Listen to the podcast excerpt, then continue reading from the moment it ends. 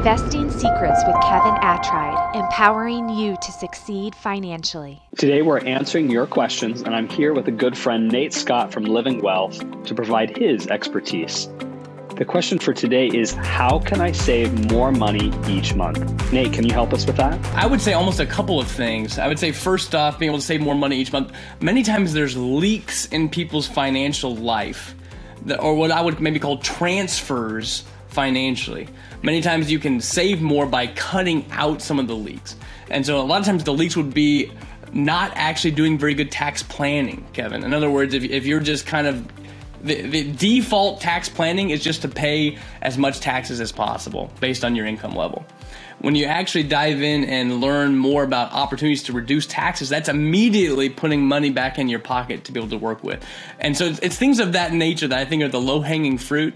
Tax planning, also debt planning. I don't know if that even makes sense to some people, but essentially always being on the lookout to make sure that your debt instruments you're using.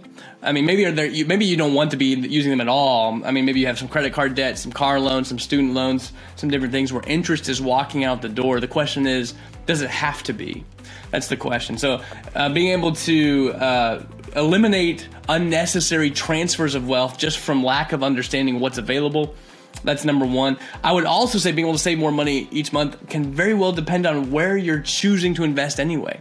So, one of the easiest ways to start saving more money is to buy assets with the money you have that produce cash flow that you can then put back to work.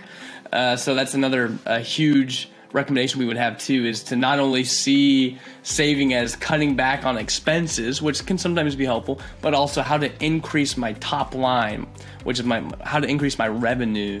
And if you can do that without having to work harder, if you can do that without having to change much of your cash flow, maybe by just changing what you're investing in, that's a very easy way to do it. Thank you, Nate. Just so valuable. Really appreciate your guidance on this topic. Before you go, there are more secret investing tips coming that are quite powerful to help you build your wealth. Make sure you subscribe so you don't miss anything from our seasoned experts.